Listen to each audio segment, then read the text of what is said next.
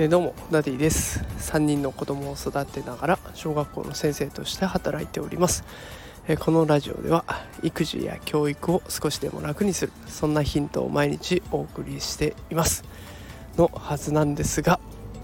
え、今日は、えタイトルの通りですが12時間働くのはしんどいというテーマでお送りしていきます。もう今日はただの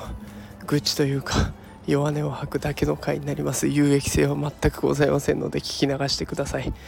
えー、今日は1年間この1年間で、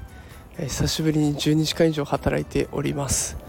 で今ようやく帰っているところでございますがやっぱりもう12時間働くと頭も働いてないしなんかダラダラとやることをこなしていく。で結局時間もかかるし家に帰ってもねあんまりいい顔はされないし子供たちにも眠そうだしっていうような状況が待っているのかと思うとすごいすごく罪悪感に襲われております。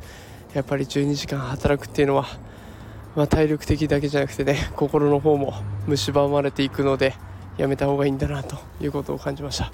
え皆さんも働くのはほどほどにやっていきましょう。ということで今から家に行きたいと思います。